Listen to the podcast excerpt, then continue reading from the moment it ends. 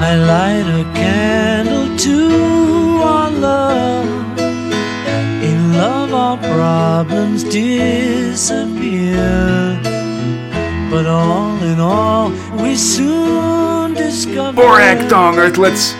My name is Conrad alongside my friend Fox, and this is the 109th episode of Space Spinner 2000, a podcast where two Americans try to make sense of the UK's own galaxy's greatest comic, 2000 AD, 1 month of progs at a time.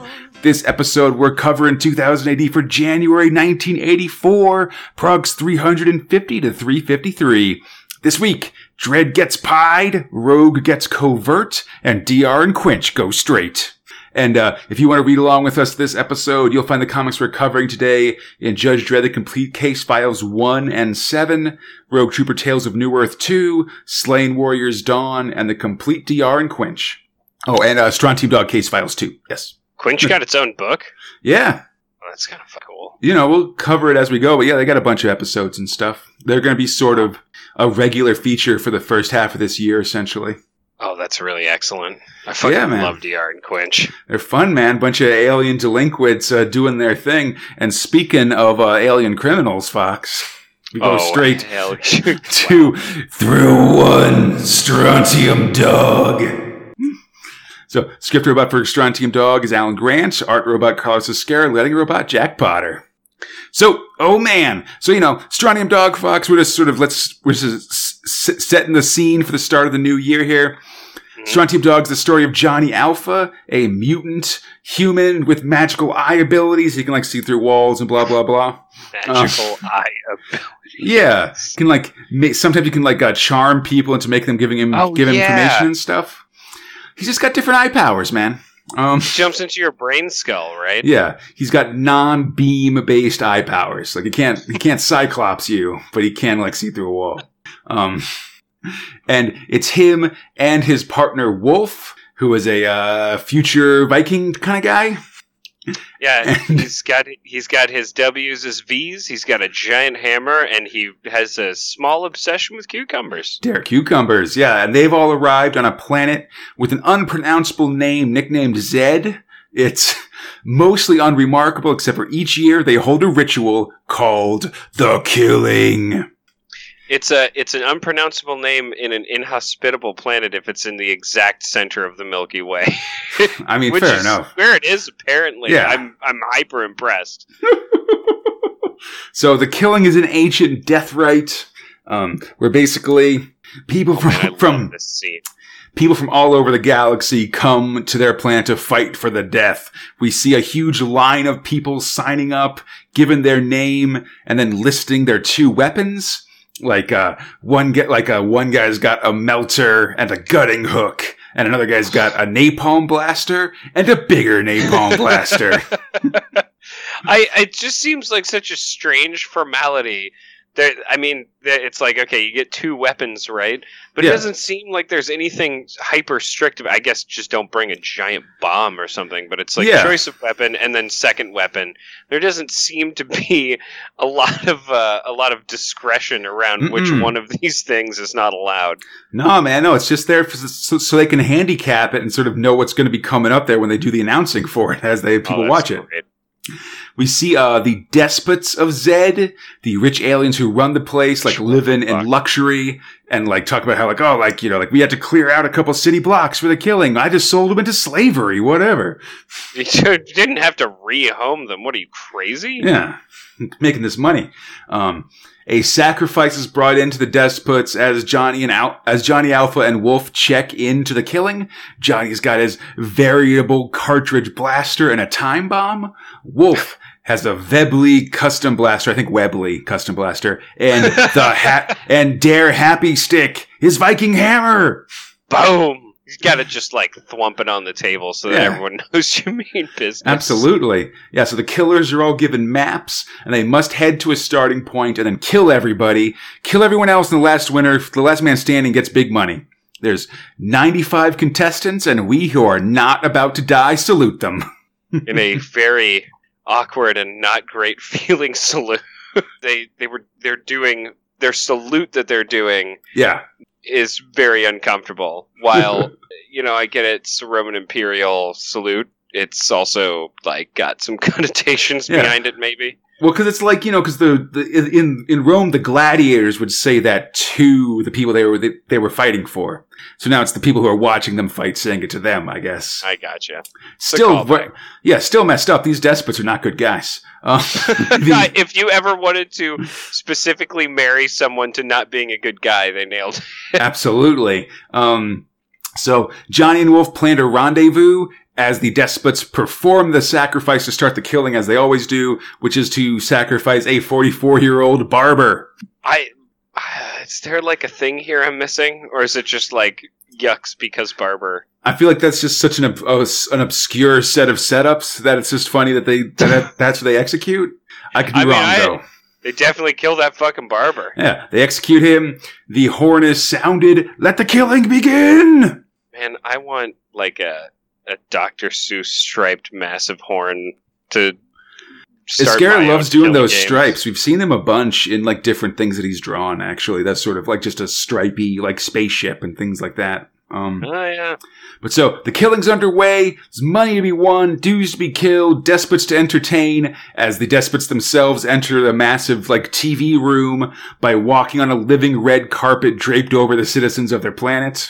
It's really, really great. Although, like, what the guy... So one dude's like, this is really awesome. You may hit, like, this is so crazy. And the other one's like, nah, it's so common. I'm like, what is common about walking over, like, 90 dudes? Maybe it's just been done before. You know, there's always one guy at your despot show of force that's all like, oh, I've already seen this. This is last year's torture implements, you know? Like, get out of here, man. Yeah, no, seriously. Way to let down a cool murder party. Yeah, some of us are not just being evil for the gram, buddy. The first contestant to die is a dude that gets eaten by a giant acid jelly monster. That dude was so gross and awesome. Comes from the ceiling, lands on him, and just starts digesting him.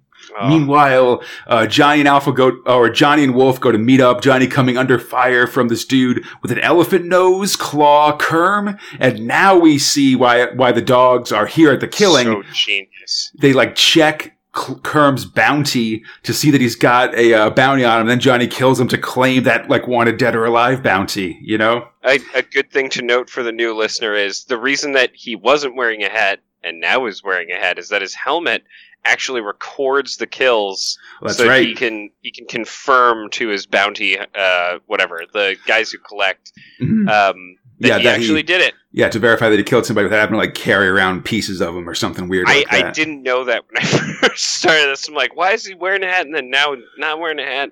Yeah, that's why he's got it. Yeah, he's got a distinctive distinctive viewer on his helmet for sure. Mm-hmm. So they see, Claw Kerm's got a bounty of like 375 Klulax or whatever. It seems like Johnny takes him out and, it seems like they've got their first kill. They're on the bounty board. The hard part's going to be surviving to claim the dough. Yeah. God, good. I'm so excited. Yeah. Wolf manages to take down another bounty. He like throws his hammer behind him as the bad guy comes out of a sewer grate. Oh, that's right. And just like murders him right then and there. Yeah. The guys are reunited and it's time to make some money. Meanwhile, there's other contestants also making their presence felt. So far, 8 people have been killed in the killing, mostly by a dude named Vicious Malicious. He's the dude who came in with the one blaster and the other blaster. Yeah, he had one napalm blaster and a bigger napalm blaster. Meanwhile, Johnny and Wolf are taking down a gross blob monster called The Thing before it can disembowel another contestant with a gutting knife. What's funny is so far we've seen them name a dude. Now this guy's getting named for a bounty, which, hey, he's worth a lot.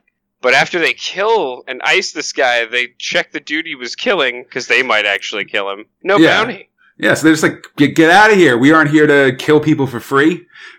But, and he's like, oh, thank you so much for sparing me or whatever. He like bows to them, but they get shot in the back by by an unknown assailant as the dogs dive for cover. Shot through the heart! And you're too late. You give the dogs a bad name. So it looks like they're being attacked by a trio of lizard guys, the Dirty Clones. They've got a total bounty of 500,000 credits. Johnny comes up shooting with a number 4 cartridge, while Wolf sneaks around to take out the third one. Number 4 cartridge. Also, I mean, just to say it explodes too. Yeah, it doesn't even show you what happens to him. There's just an explosion and there's nothing left. That's the most powerful cartridge. So great. Wolf takes down the third one, but as that one dies, in its death contraction, it manages to tag Wolf in the ankle with its poison tail spike. Oh, God, this is real bad because this poison's not good. I guess I'm going to have to suck it out of the wound. Yeah, Johnny manages to suck most of the poison out of the wound, but Wolf does need medical care quick. They head down to a nearby med post, like a first aid kind of thing. Wolf's health is quickly failing as the effects of the poison, and as they approach, we see a duo of alien killers inside, waiting to take our guys out. Next time, beware the Jabberdock. Oh man, like, just starting out this year on a goddamn bang, man. I love this story so much, Conrad. This is a real great story. You know, it's really actually reminding me of the current trend in video games here in summer of 2018. Like, you could make, like, one of these Battle Royale games based on the killing, like, pretty easily. Like... You get assigned 2 weapons and some kind of weird alien type, and you're the man with the highest bounty is the winner chicken dinner. Yeah, or just, you know, it's just a fight to the death basically. But you know, maybe like the bounties on the guys like let you be able to buy weapons in between rounds or something like that. You know. Okay, don't give away ideas for free, Conrad. That's like, wait, let's just make that video game. Okay, listen, if you're down, then let's do it. Yeah, I mean, all right, everyone who just heard that, let's just keep that between us. Yeah. Don't share it. We're trusting you. Yeah, don't be jerks. That's the extent of the joke I had. I'm sorry. Right. Let's have a pitch meeting tomorrow. Anyhow, and speaking of young men who are up to some crazy schemes, Fox. Oh, wow. Really? Thrill 2, DR and Quinch. So, script robot Alan Moore, art robot Alan Davis, lettering robot Steve Potter. Oh, man. So, this one is the start of the story. DR and Quinch go straight. We last saw these guys destroying the Earth as part of an extensive practical joke back in Prague 317. Jeez. It's, you know, DR and Quinch, one's a big tusked pink alien named Ernest Errol Quinch, and the other one's a lanky green alien with a pompadour who's named Waldo Diminished Responsibility Dobbs. That's DR. You know, and they're like college students that get into trouble, and they seem to spend a lot more time just sort of blowing things up and killing people than like going to school or whatever. I feel like trouble's such a light term. Some say genocide. Some say trouble. Others say war crimes. And, you know, they're just happy-go-lucky young guys who, like, tell their own story, you know? We open up and we see them in court getting read the riot act by a judge for a bunch of crimes. Arson, kidnapping, theft, grievous wounding, possession of an unlawful atomic weapon, conspiracy to overthrow the government, coveting thy neighbor's ox, grave robbing, all kinds of stuff. Forging sacred relics. 714 separate driving offenses. Transmuting base metals into gold. They're pretty much taking it well, actually. Like, they're just sort of sitting at the thing, like, listening to it. DR asks what the judge's name is. And the next page, it gets really funny because we see... like the camera kind of pulls out and we see that the court is completely full, ceiling to roof, with people calling for their deaths, including... and like riot police in the front. Yeah, they're all surrounded by riot police. There's several signs that say hang them in various languages and at least 2 nooses. Oh, God. DR, in his like sort of really like incredibly like supercilious way of speaking, like, you know how like one of the funny things about like Bill and Ted, like in that movie, was they used like big words occasionally, like, you know, like that's when saying radical had sort of its own funny thing of just that's a ridiculous thing for a hippie to say in the first, or for like a down out stoner to say in the first place, you know? Yeah. Like DR and Quinch are like that hardcore. They just really speak in this like super like half beatnik, half like overeducated jerk kind of way, I guess. We're fantastically, incredibly sorry for all these extremely unreasonable things we did. Exactly. So DR and the courthouse apologizes. He says they're just a pair of messed up college students with their lives ahead of them and asks for another chance. And that seems to work. They're going to get a small cut to their sentence if they can show a shred of decency. Right. So they got to come back here in a month with proof of their charitable acts. So all right, the boys decide to do this right away. They blast into a library, find the judge's address, and learn the house next door to him is for sale. And then they blast over to the home for distressed war veterans and find their friend Plunger, yes, a veteran of the fighting in the Gavogi slime jungles. And, ooh, he's just got some serious murder problems. He's killing that four-armed Teddy Goro bear. Yeah, just hates everything. Murders it to death. After making sure that he'd be down with it, the boys head over to the Charities Commission and set up Massacre House, a charitable institution caring for threatening ugly men with guns and unstable personalities, right next door to the judge for their case. I mean, they are giving these war heroes a place so they can feel like maybe they're back in war times, just like, you know, just really just to nothing. Yeah. But it's safe, right? Plunger and his guys show up from the home and just start playing crazy war games fueled by booze and high-grade weapons that Massacre House is stocked with. They're doing late-night mortar firings. Just they tear up the whole yard, turn into a trench system. It's good times. The judge is furious but can't really do anything because it's for charity. And at the same time, DR makes a call and arranges for a visit from the Gavogan embassy for a few days from now. And then treat the judge and his wife to a series of late-night mortar practices. Charity's its own reward. Oh, God. So... DR and Quinch have established a heavily armed fortification in a suburban neighborhood. They're shooting guns all over the place. And when Judge Thork Wung complains, DR does some pretty snazzy, weaponization of charity language and sympathy and like patriotism against him, you know?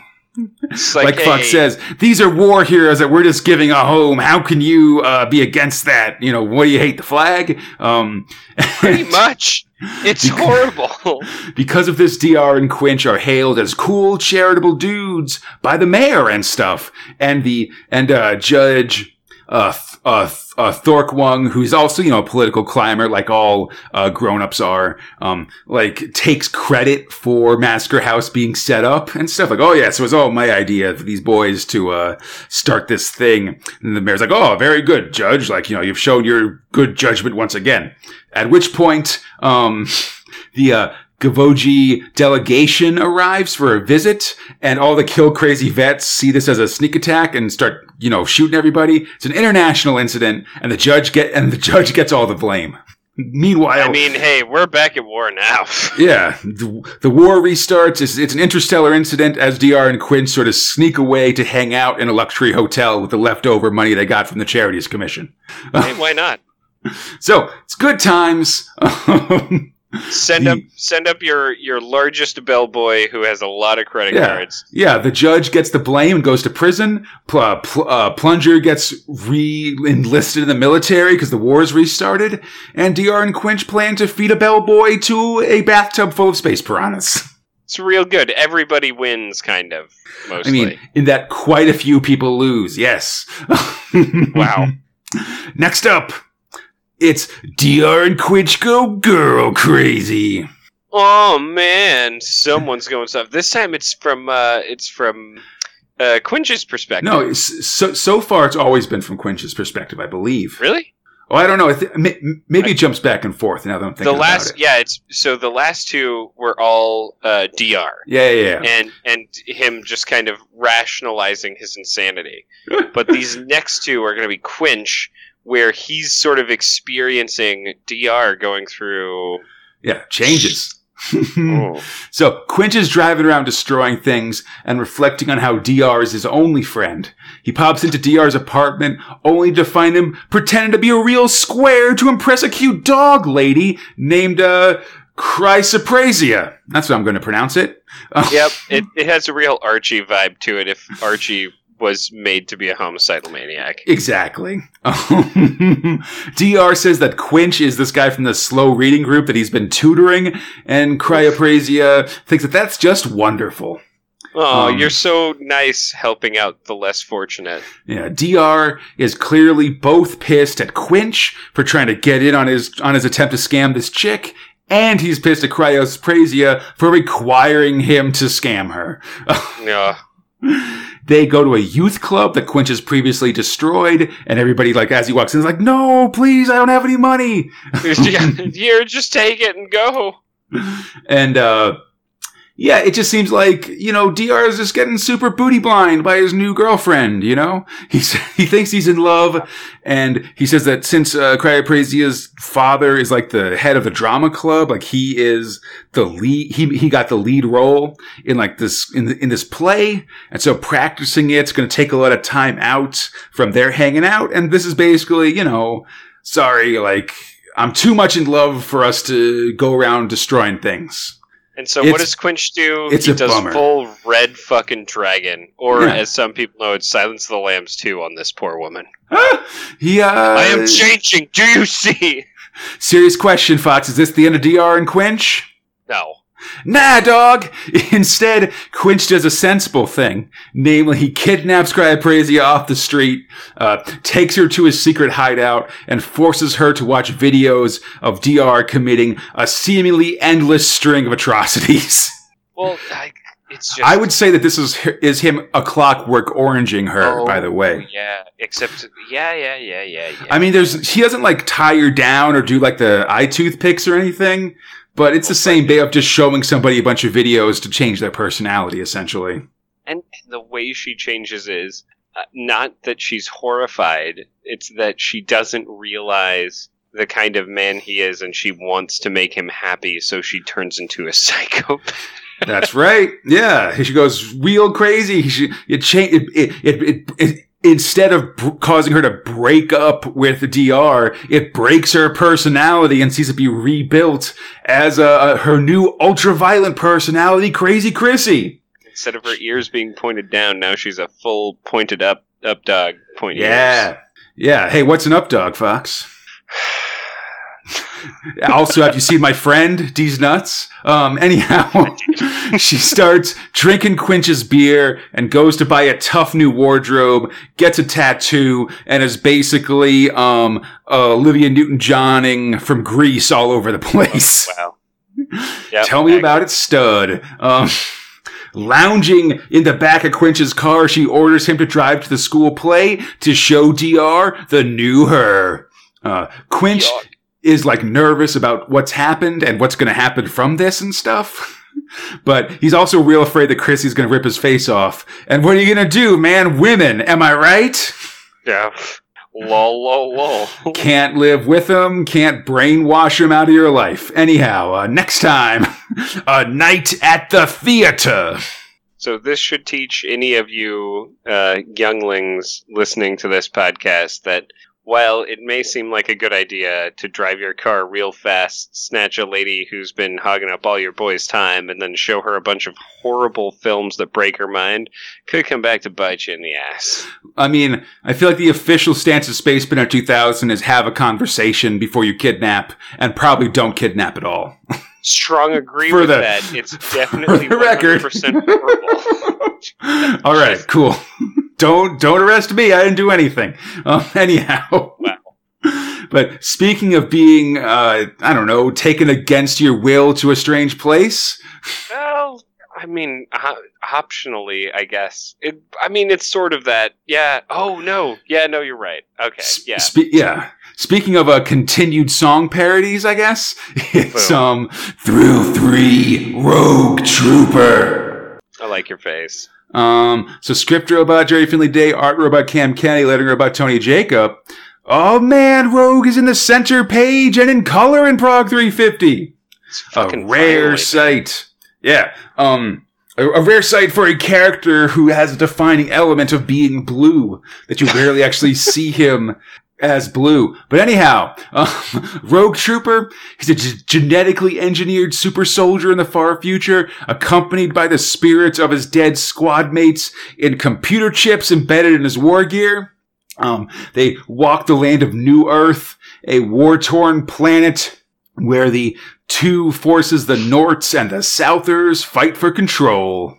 And he's blue, man. He's like a crazy alien guy. It's the future. He's got a gun. He's got a gun and a backpack and a helmet, and all three of them talk. And also they can control. And also, like, the backpack and a gun are real cool because they can, like, shoot themselves or fire mini mines and stuff. And the guy who's the helmet is a hat, and that's cool too, I guess. Yeah, he's good as a pillow. He's been used to knock dudes in the face.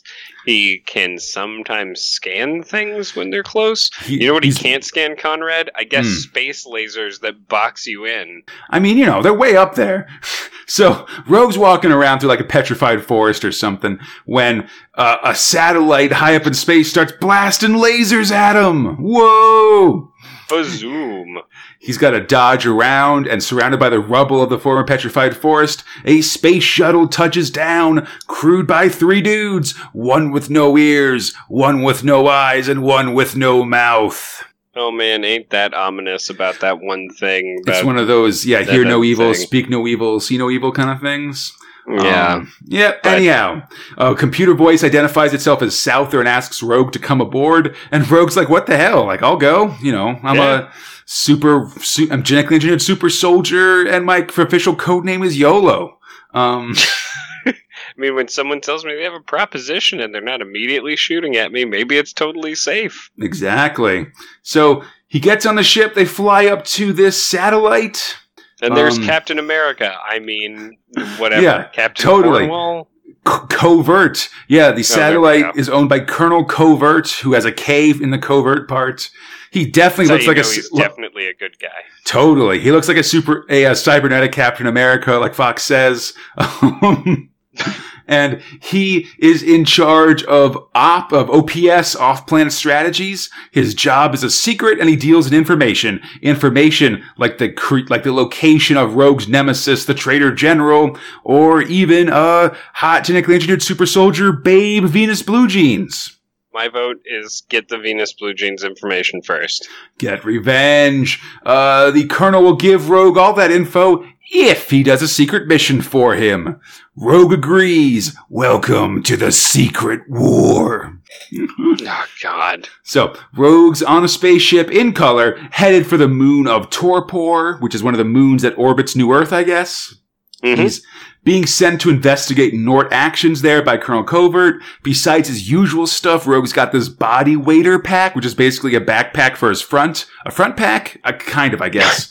That's got, like, that will counteract the moon's gravity, and it's got a comm link that keeps him in contact with Covert. It's got a telephone right in the box. That's right, yeah. It's like one of those 1980s cell phones where you had to carry it around in a bag.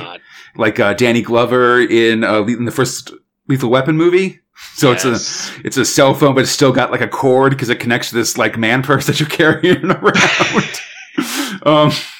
So anyhow, as soon after Rogue lands, he comes to this giant statue, which is a memorial to the first old Earth explorers that came to New Earth when the Southers and Norts were united. And it's this big kind of, like, troops raising the flag at Iwo Jima kind of statue. And I think it's interesting because it's got a big, like, rock, like, it's a giant stone statue, and there's even a stone flag on it that depicts the old, like, United Earth logo, which is both the Nort logo and the Souther logo, like, sort of superimposed on each other, basically. But beyond that statue, Fox, Rogue notices there's living movement, there's life forms, but not in suits. Could the Norts be building their own genetic infantrymen?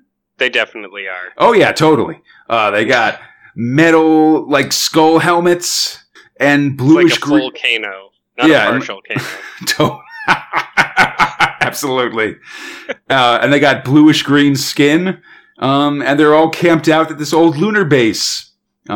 But they spot Rogues and attacks. Rogue manages to kill that guy with a spiky rock, but then when another one shows up, gunners start shooting, and it blows their cover! Oh man, you don't just shoot bullets on the moon. It's gonna make moon noises. More troops come running at them, and Rogue is only getting static when he tries to contact Colonel Covert about it. They've been marooned on the moon! Man. Marmooned! Marmooned? Moon-ruined! Okay, I'm into that. Moon-ruined feels good. Okay, fair. So, stranded on the moon, Rogue seems to be out of options. He can't let the Northers take him alive because they would advance their GI technology. So he gets a couple of grenades from Bagman, moves out of range of his gear, and blows himself up! Oh no! Oh my god, I guess he did that. A brave act, GI. Seriously. Yeah, kills himself. As he does, the Nord troopers arrive and just find a pile of Rogue's gear and a freaking crater. and then in possibly the most classic of moves from Rogue Trooper. Yeah. Does this so much. After they take all of his stuff back to base, Rogue Trooper appears that he did do his classic Rogue Trooper move, which is to instantly dig a hole, like deep underground, and cover himself with it so no one can see him. Like, low-key, one of Rogue Trooper's most important powers is his ability to tunnel like Bugs Bunny, and no one talks about it. It's really true. Because he was just able to just completely, like, dig a hole in a couple minutes that would completely cover him and not have, like, a mound of dirt above him that looked freshly dug, and also did it quietly enough to fool his own war gear. Right? Oh, God. Because they don't say anything. Because they're the blabbiest blabs in the fucking room. Well, you definitely got to not tell these guys because they will tell about it. They don't care. They're like biochips. Yeah, pretty much. Anyhow, Rogue comes out. He puts on the clothes of one of the dead Nort GIs and oldest trick in the books his way into the base. Except they're green. He's blue. No one's noticing this. Well, luckily, at this point, Rogue Trooper has moved into the black and white pages, so it's not immediately noticeable.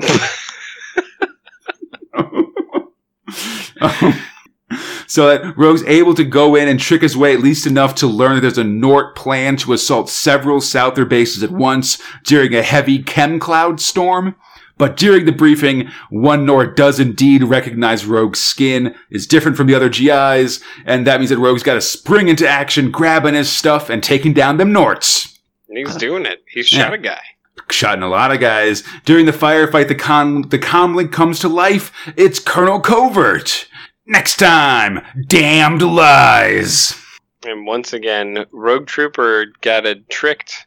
Seems like it. I mean, we got to see what... it could have been an honest, like, signal malfunction or something, but I am interested to see what Colonel Covert has to say for himself and all the rest of the stuff that's going on. Everyone he's met has been evil. And nearly every time someone could have been called Colonel Covert with a C, but they got a K, means they're double bad, dude.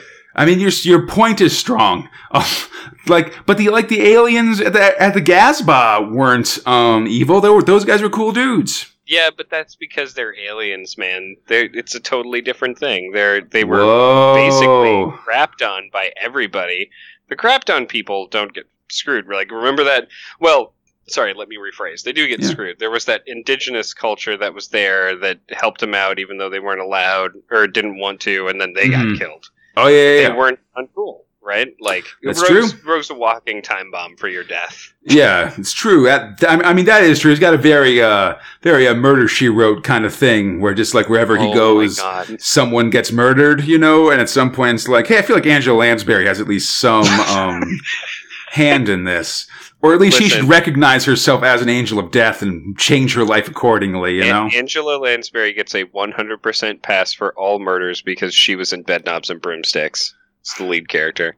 I mean, hey, I like Angela Lansbury too, but, you know, Murder, She Wrote is right about a lot of murders that actually happened to her. And it's not like she's a cop or anything. It's different for Columbo. He's a police officer. It's a weird off-topic to that is that that is the fictional town that has the most murders ever recorded out of any television series. I can believe it. For sure. Murder, She Wrote killed quite a few fucking people. Yeah, that's, you know, I mean... Every episode, technically speaking. You know, I'll tell myself and say that this is kind of a hack joke, but yeah, no, it's true. Anyhow... Anyhow, speaking of things that are kind of hacky, Fox. Oh, yeah. It's Non-Thrills Covers a Nerve Center. So we start with Prague 350. DR and Quinch go straight with explosions.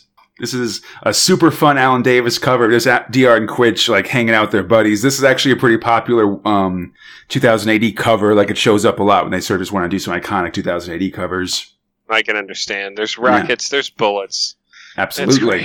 Yeah. In the Nerve Center, Tharg the Warlock welcomes us to Prague 350 and to 1984. Yeah. Welcome to January. It's always time.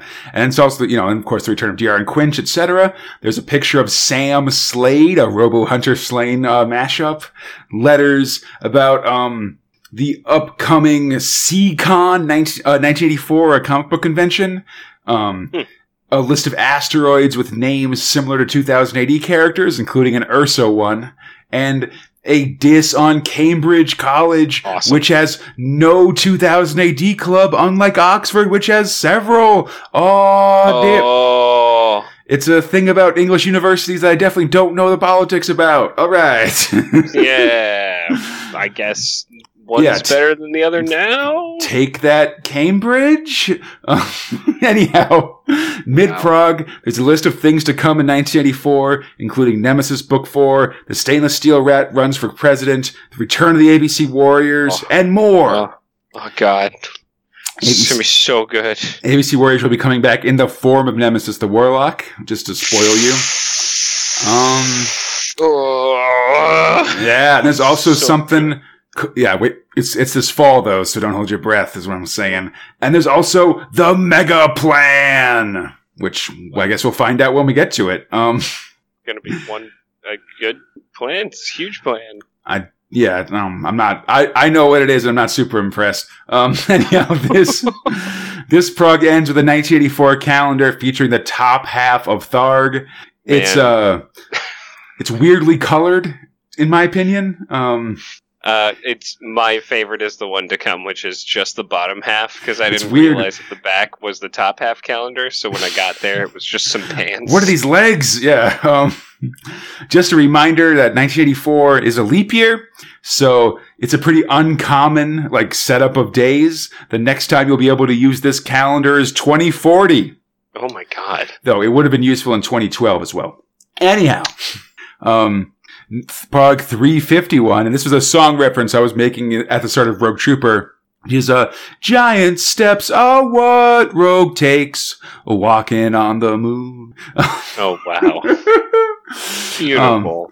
Rogue's in front of that cool memorial in space in this Cam Kennedy cover.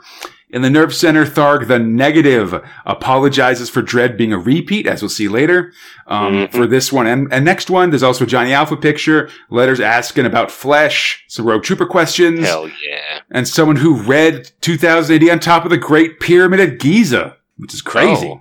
All right, then. You know, we got a lot of these letters that are like weird places. People have read 2000 AD to sound cool, you know? There's also a question about using a time travel device to bring back Moses' quest. But I believe the explanation is that, like, the time droog, which they've used to bring people back to life just for some quick questioning, only lasts temporarily. So it wasn't really, you know, they had to use necromancy to try to bring them back. Mid-Prague, there's a tiny... It just lets me say once more again my favorite line, which is, "Gone to space, I owe you one child core."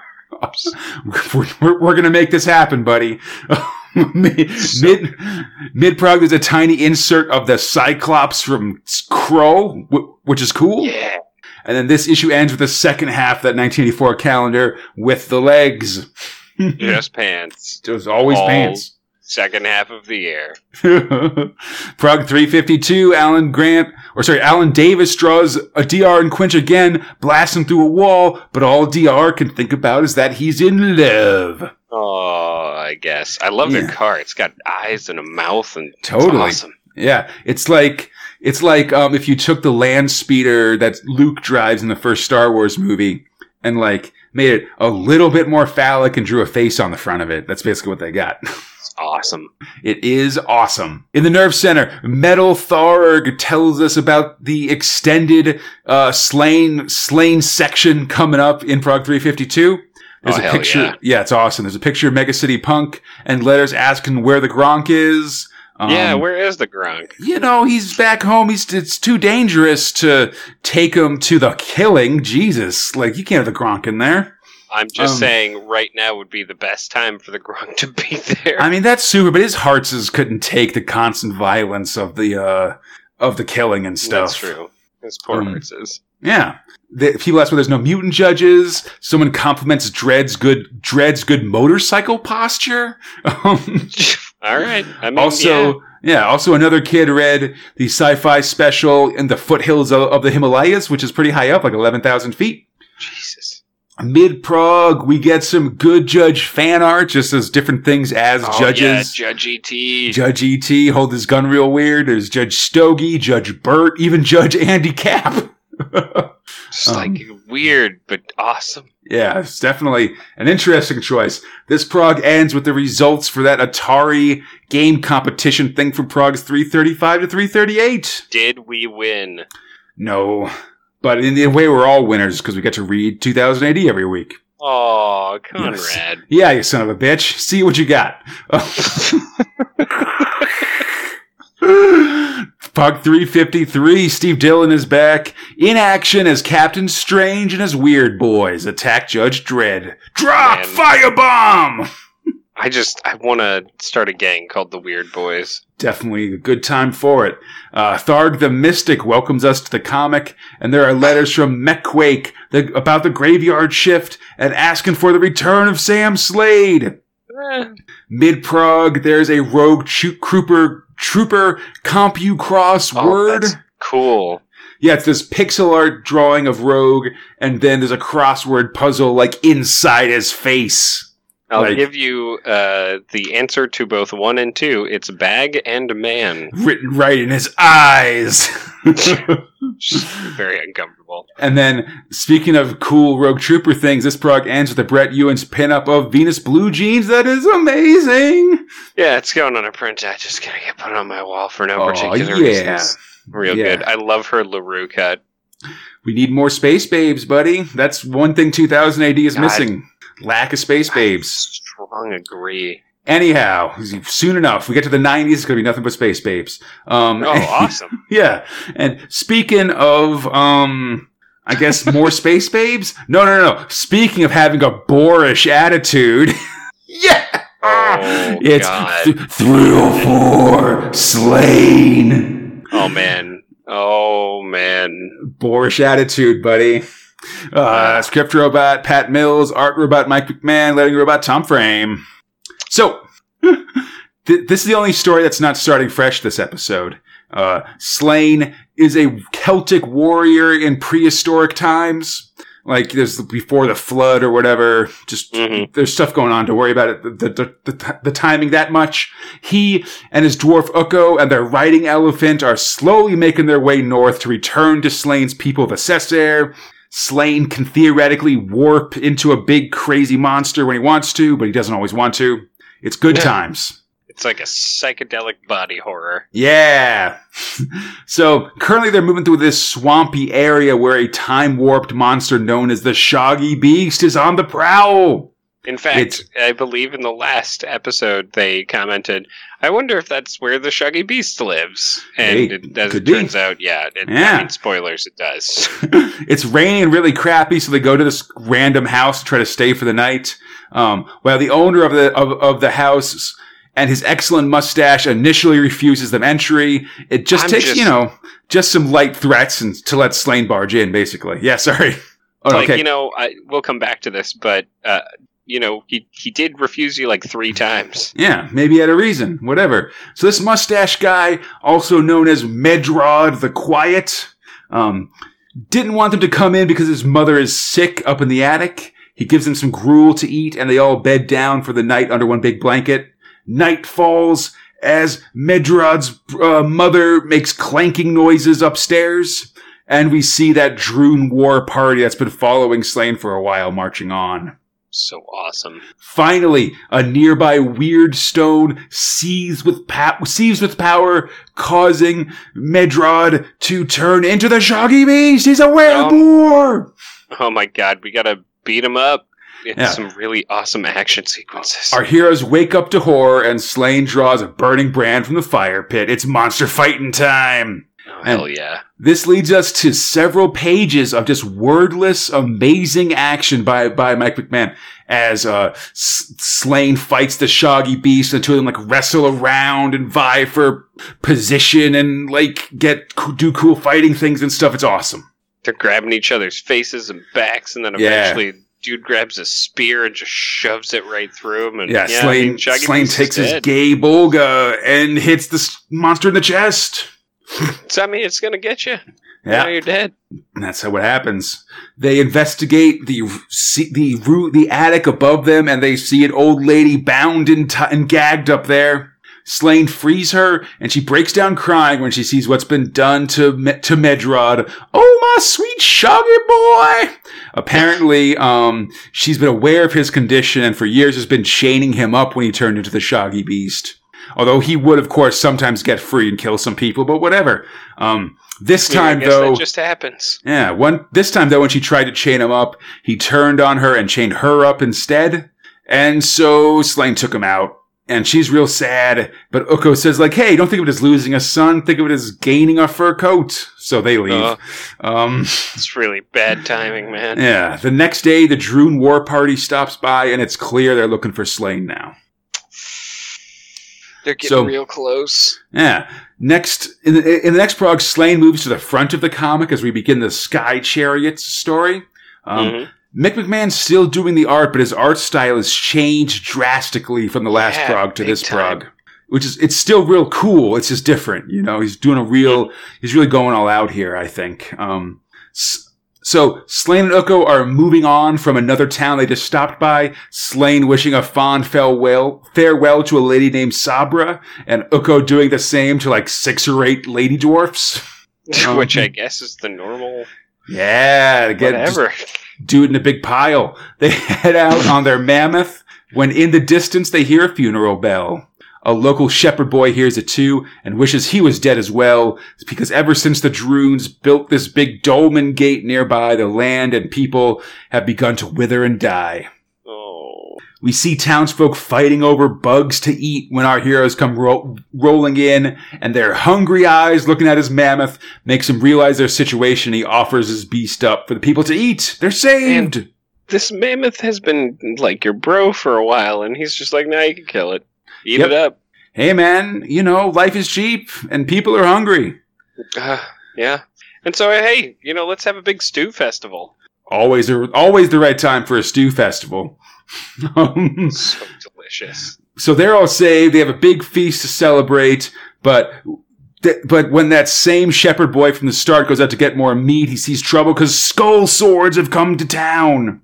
Oh, my God. And, hey, you know what? He doesn't look like he's completely emaciated and miserable. What's going on here? Well, I should say before that, in between this, there's actually this thing that Pat Mills wrote, which is basically a 2-page thing talking about his research for Sláine and like in background about like Celtic mythology and stuff. And it's really cool and really just sort of shows us how much work he's done to kind of create these characters and like be what the inspiration for Sláine and his world is sort of based on. That's really awesome, I think. He's trying to ground it in like reality a little bit by saying like, hey man, you can draw inspiration from the past and here's how. Or at least real myths and stuff, or real like sort of semi-historical things. Yeah, it's really awesome, actually, and sort of, you know, something we don't see a lot of, but is a cool way of just, like, Pat Mills sort of explaining what this character's about and what it kind of comes from and stuff that I think is really enlightening just in terms of his creative process as well. Yeah, it's inspiring. Yeah, but like you said, man, these Drunes have shown up, and they see the shepherd boy and sees that he's not 100% starving, and thus assume that he and his people must have, like, killed a dinosaur and eaten that instead. Hey, what the hell? You're not supposed to do that, guy. Yeah, so they kill him. Well, and there's a lot of, like, backstory that's being explained here, or at least, like, history without actually doing a flashback, by the way, appreciated, where it's like... Okay, so there's the guy who's riding with the skull swords is Slough Throt. Yeah. And to obtain Slough status, you really have to, like, work at this, man. But you also, for all the power that you gain as a Drune, you also start to rot in the flesh, yeah. So you get real smelly. And which then all your cohorts have to wear these hair masks that, like, that deadens the smell. Yeah. Yeah. It's real good, so it's like, hey, kill this kid. So they do. Yeah, they take that kid out. Meanwhile, inside the village hall, the townsfolk are complaining to Sláine about the Drunes and their magic and stuff, but Slaine's like, I can't help you, I'm just passing through. And suddenly the door bursts open, and the Drunes run in, carrying the dead kid. And when they see that everybody's is, in fact, having a big stew party for this dead mammoth, he's like, oh, man. Sorry about the dead kid. Anyhow. You guys are going to have to die now. Yeah. And they don't, but then the kid's father, like, with tears in his eyes, yeah, like, jumps up, grabs his sword, and attacks them.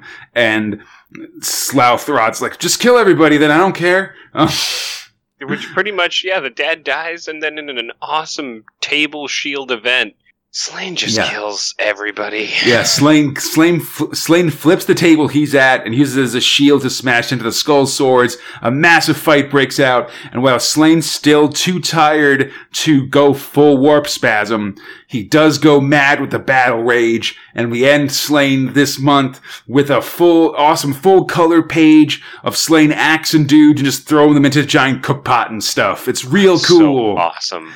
Next time, Sláine the Battle Smiter. Oh, God, he just throws a bunch of dudes into this delicious mammoth stew. It's so awesome, man. Slaine's so great. Real good Sláine action, man. Slaine's all right. So damn good.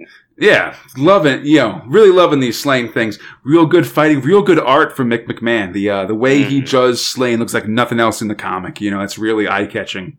Love how, like, everyone's hair looks super wiry and barbaric. Yeah, definitely. And yeah, and hey, speaking of delicious foodstuffs, Fox, be it a pie, be it a mammoth stew or a tasty pie.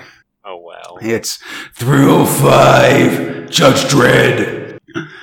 Script robot for Judge Dredd, John Wagner and Alan Grant as T.B. Grover. Art robot Kim Raymond, Mike McMahon, Ian Gibson, and Steve Dillon. Got a 4-artist month this month. Jesus. Letting robot Tom Frame.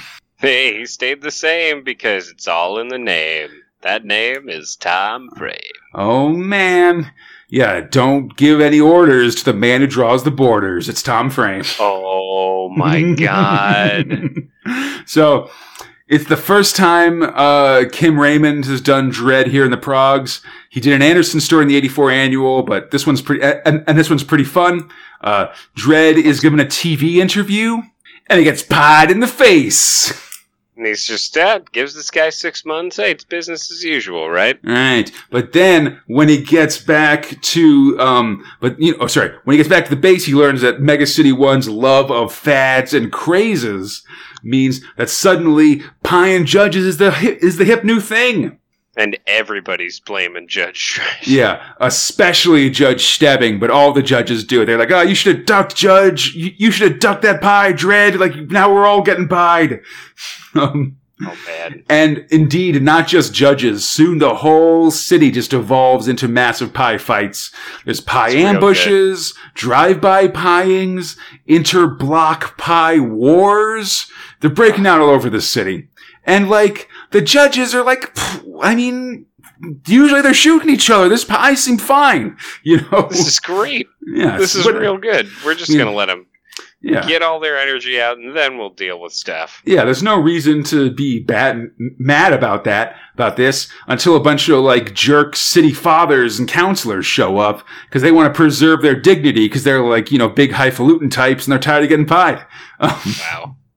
Both Judge Dredd and Chief Judge Magruder rightly say that their suggested plans, which is either stiffer sentences for pie throwers or a citywide pie ban, are huge overreactions. Magruder asks if there was a pie ban, what do people who actually want to eat pies do? And the counselor suggests that we let them eat cake, which is kind of funny.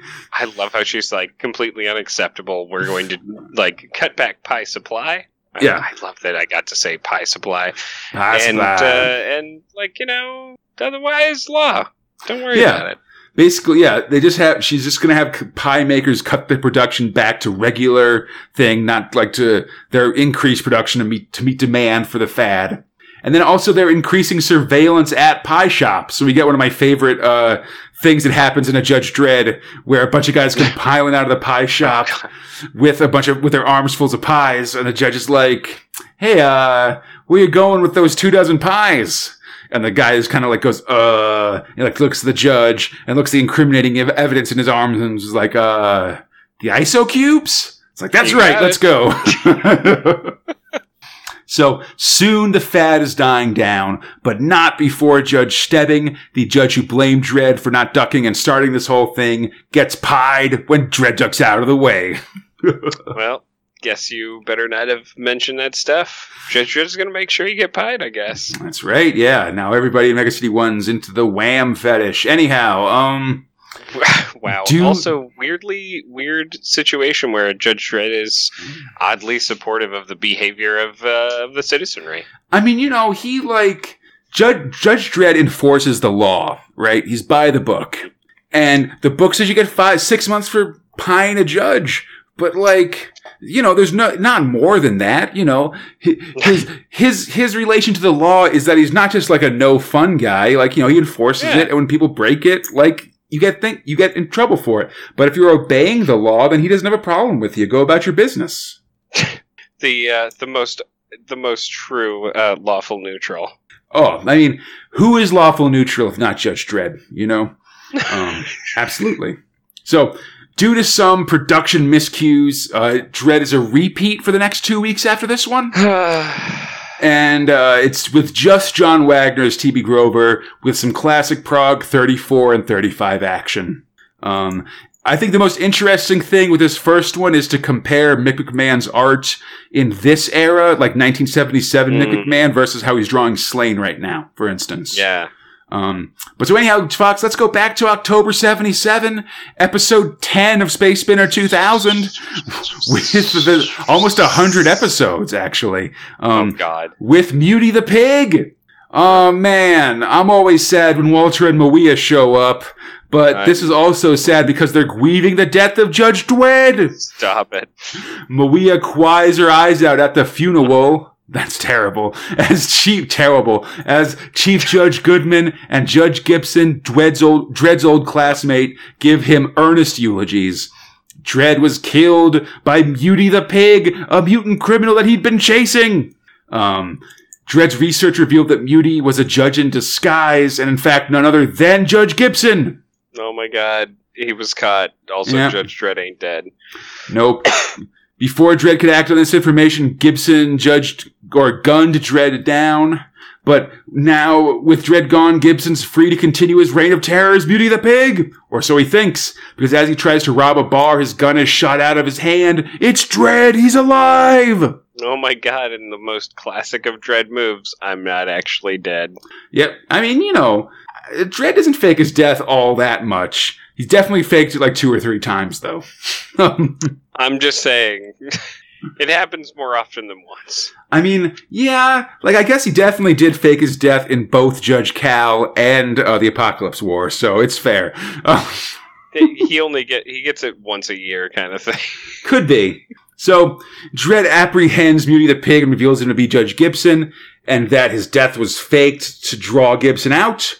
But before he can be arrested, Gibson demands single combat against Judge Dredd. And Dredd's bound by Dredd's bound by a promise he made as a cadet to agree with this. And they go to the Academy of Law where future Chief Judge Griffin, like, has them both fight it out, basically. Oh my God. Only one way, I guess. Yeah. They fight. Naturally, Dredd wins because he's the best. Gibson dies, and Dredd strikes him off the rolls of the Academy of Law. There's nothing worse than a bent judge. I mean, he does cite the guy as his friend, which I think is interesting. Yeah. It's interesting, too, that I think it's kind of funny that since this story was before they had credit cards, the names of the judges on the wall of both Gibson and Wagner are the guys that are doing the art and writing for this comic. It's sort of a stealth credits. Cool. Yeah, it's kind of fun. And also, this is just the first of many of Dredd's classmates or people who graduated the same year of him that have died, often by his hand. There's actually a recent Judge Dredd story in the Progs that were about, like, you know, him like dealing with the fact that he was he's now the last person from his graduating class that that is still alive, and he killed a lot of them, you know? Oh my God. That was actually art by Mike McMahon, who actually, you know, hasn't been in 2000 AD for a while. So it was a cool story. That's cool. Yeah. So we finish up. Dredd is back in the color pages in the center of the Prog as Steve Dillon takes over on art. A moped is attacked by a bunch of highwaymen led by the evil Captain Strange. Oh man, I love his face paint.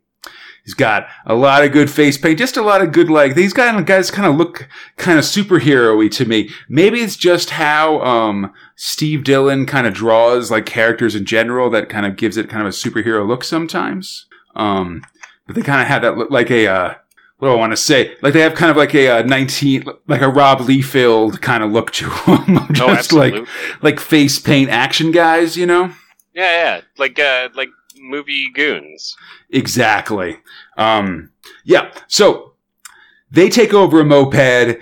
They're led by the evil Captain Strange, and he's a very, like, traditional buccaneer kind of guy. Like, yar, I'll be doing me services upon you. Hey, man, you gotta have your shtick if you're gonna be a criminal and make a city one. Exactly. So, Dredd gets the call. So Captain Strange starts blasting, and Dredd gets the call. He's in pursuit. He boards the moped and starts swinging around, kicking dudes and shooting them and stuff. Taking out Captain Strange's men, the Weird Boys. Man, it's real good until suddenly a firebomb, I guess. Yeah, well, Strange tosses a firebomb at Dredd and, you know, a smoke bomb, or attempts to smoke bomb out, basically. But he uses a grappling hook, and the grappling hook breaks. And as Dredd brings the moped to a stop, Strange dies, hanged about the neck until dead on the side of an overpass like a highwayman of old. Oh man, the neck snapping sequence is really horrible. It's real rough, yeah. But this is a good one. This is a real fun action-packed story. Next time, we are the G-Men. All right. Yeah. Also, I was a highwayman. On the Megways I did ride. Oh, awesome. Blaster and grappling hook by my side. Many a young maid lost her moped to my trade. Many a city judge shed his lifeblood on my blade. The Beautiful. Bastards hung me from the overpass of Route 25. But I am still alive. Anyhow. Wow. That's a great Willie Nelson. Doing my best. Was that? I think that was Willie Nelson's part. Because I think Johnny Cash does the science fiction part. So. That was... Well, no, we won't go into semantics. Let's not get too far into it. Go. Sorry. Because we got one story left, Fox. Speaking of putting things together in an odd way, it's Thrill 6 Future Shocks. Ugh. Oh, man. The one that got in. Just one Future Shock this month. And it is the sum of the parts. Script robot Alan Hebden, art robot Steve Hatton, lettering robot Tony Jacob. The only Future Shock this time. Future Shocks are just little one-off stories that, they sort of have a little punchline, or just they're just sort of fun mostly. And they're mostly there to fill space, like TBH.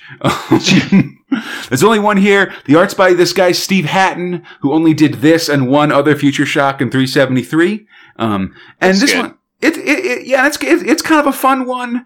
Basically, there's a fighter pilot and his jet. They're flying, and they get caught by aliens. The aliens take apart the jet to learn about human technology, and then take apart the pilot to learn about humans. Then I guess they reassemble him. Yeah, they assure him that they'll put him back together. And they kind of do. The jet comes flying into its home airbase, and it's all like backwards and weirdly put together and stuff. And ominous. The same is true for the pilot. His head's all backwards. and he's got a hand foot and a foot arm and all kinds. It's just real nightmare fuel. Real bad. You don't want to be here. It's real extra gross.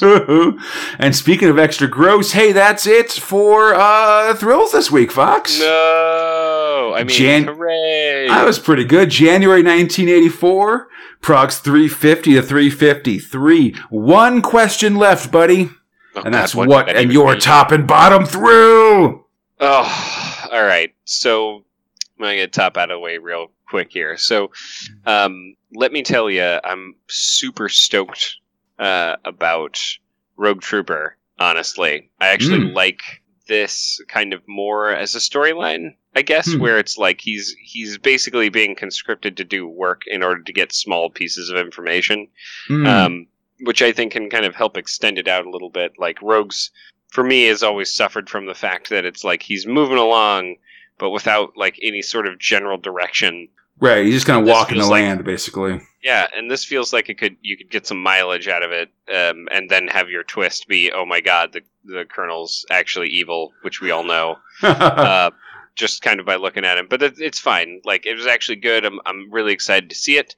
I wanted to give a special call out to DR and Quinch. Really, really fucking excited for that. I was blown out of the water. My expectations were low, and it was very, like, fucking fantastic. Nice. And really, it's like this kind of neck and neck, because Hoo Boy Sláine and Hoo Boy Strontium Dog, you guys are fucking fantastic, and choosing any particular one of them is rough, but I'll tell you, I'm just gonna go with the oldie but the goodie of Strontium Dog. I love this setup. I love the idea of them showing up to a death cult's big death party and just there to collect bounties and doing this whole counterplay thing that they do so well. That is not to diminish Sláine, which was absolutely fucking fantastic. Break out everything. I'm really excited for the Drunes. Fuck it, I'll go Sláine. Sláine's number one. All right. Like, I'm into backstory. I'm into how they handled backstory. The Drunes and the Skull Swords are just so fucking cool. Nice. Yeah, I agree. Man, Judge goddamn Dredd. I'm gonna be perfectly honest. Yeah, that's fair. It's my first time putting Judge Dredd in a bottom spot, at least that I recall. And man, oh man, pie fight, great. Weird gang, kind of cool. Could have been a little longer, give me some more stuff, but sure. Like, yeah, that 1977 stuff. Even though that's a classic one, it's still just like, I thought we were past this, you know. Well, and they also have so many that they could choose from, and they choose Mutie the Pig. Like, you could have done two standalone ones to fill in that were more fun and more interesting than like. Mutie the Pig was just like, I remember it, like within the first couple of pages, right? Because it's like, God, he's dead. I'm like, what the fuck is this? And then it's like, oh, it's this guy it's his friend who turns on him, but then he gets him. And I'm like, this is like, I don't know, it's kind of transparent. I think you're right. It's neat to see how the art's changed, and it's pretty fascinating. But also, like, you know, first month, and like I can understand there was some kind of production issue, but yeah, it was just kind of a downer for me because I was really stoked to read Dredd this month. I hear you for sure. No, that makes total sense to me. What's your tippity top and a booty bottom? There's a lot of good stuff this week or this month, I should say. You know, a lot of these guys are really just showing up and really doing character defining things. You know, I love DR and Quinch. They're out of the gate being really crazy and just reprehensible, and I like that a lot. Slaine's real good. I'm really excited for this Sky Chariot story we're starting right now. But for me, my number one has gotta be Strontium Dog, buddy. Hell yeah, man! God, I love this. Good. I love this story, and just like we were talking, like my video game pitch, just the different ways that you could work on this story and go forward with it, like outside of it, like just this setting specifically as a future thing in the Strontium Dog world is really neat, and I really like it. For bottom, I'm gonna go with you and say Judge Dredd, man. It's I feel like they're a little hemmed in because actually they've been using a lot of comics from this era as their reprints and like annuals and things. Mm-hmm. Like these sort of like ones from like the 30s and the 40s, basically, have been in a lot of Dredd and 2000 AD annuals. And yeah, like I like the art's kind of interesting to see how McMahon and Gibson's styles have compared or have grown and changed in the ensuing like 7 years or so. But yeah, in the end, like all these old ones just, you know, they're fun or they can be interesting. But this one especially really suffers from the fact that they're telling stories very quickly. And thus that having like twists and turns and stuff means that there's never enough time for suspense or for things to really work, you know? Like, we've got Dredd being dead, but he's, like, way alive by the end of the comic. You know, you can spend so much time in the flashback with Dredd being, you know, we get the funeral, then we see Dredd being killed, then Dredd's back alive. Like, those are the three beats of the comic. And so you don't have enough time to sort of ruminate on any of those. You know, if we did this nowadays, this would be, that one issue would be spread out into like three issues. You know, you'd start with the funeral. You'd start with like Dredd being killed, then you have the funeral, then Dredd comes back, you know, or something like that. Like, it's just hard to tell. Like, there's not a lot of motivation for Gibson's character. You know, it's just not like a, based on the Dredd stories we're seeing now, I feel like it's just not, this is no longer up to snuff with more modern Dredd stuff. Damn, agree. You know, and it was good. So it was good at the time. Like, I forget what we felt about it back in episode 10, but episode 109, I need a thicker stew. That's what I'm trying to say. Perhaps made out of mammoth. Something, but yeah, it's just, you know, it's got to up the game a little bit. So yeah, anyhow, hopefully, you know, and I don't think we'll have a ton of repeats like this in the near future. So this will just be a one-time thing. Or one and every once in a while kind of thing. So anyhow, I hope everybody enjoyed the show. As always, you can find Space Spinner 2000 on iTunes, Stitcher, the Google Play Store, or on our podcast site at spacespinner2000.com. Feel free to contact us at spacespinner2000@gmail.com, on the 2000 AD forums, or on our Facebook, Instagram, and Twitter pages. On Twitter, we're at Space Spinner 2K. Everything else, Space Spinner 2000, that's us, buddy. And then come back next time as DR and Quinch continue to go girl crazy and then get drafted. Sláine gets high. Strontium Dog kills, and we'll all be inspired by the rags to riches tale of Citizen Snork. Okay. Until then, I'm Yeah, it's gonna be good. Until then, I'm Conrad Ace Fox, and we are Space Spinner 2000. Splendid for three.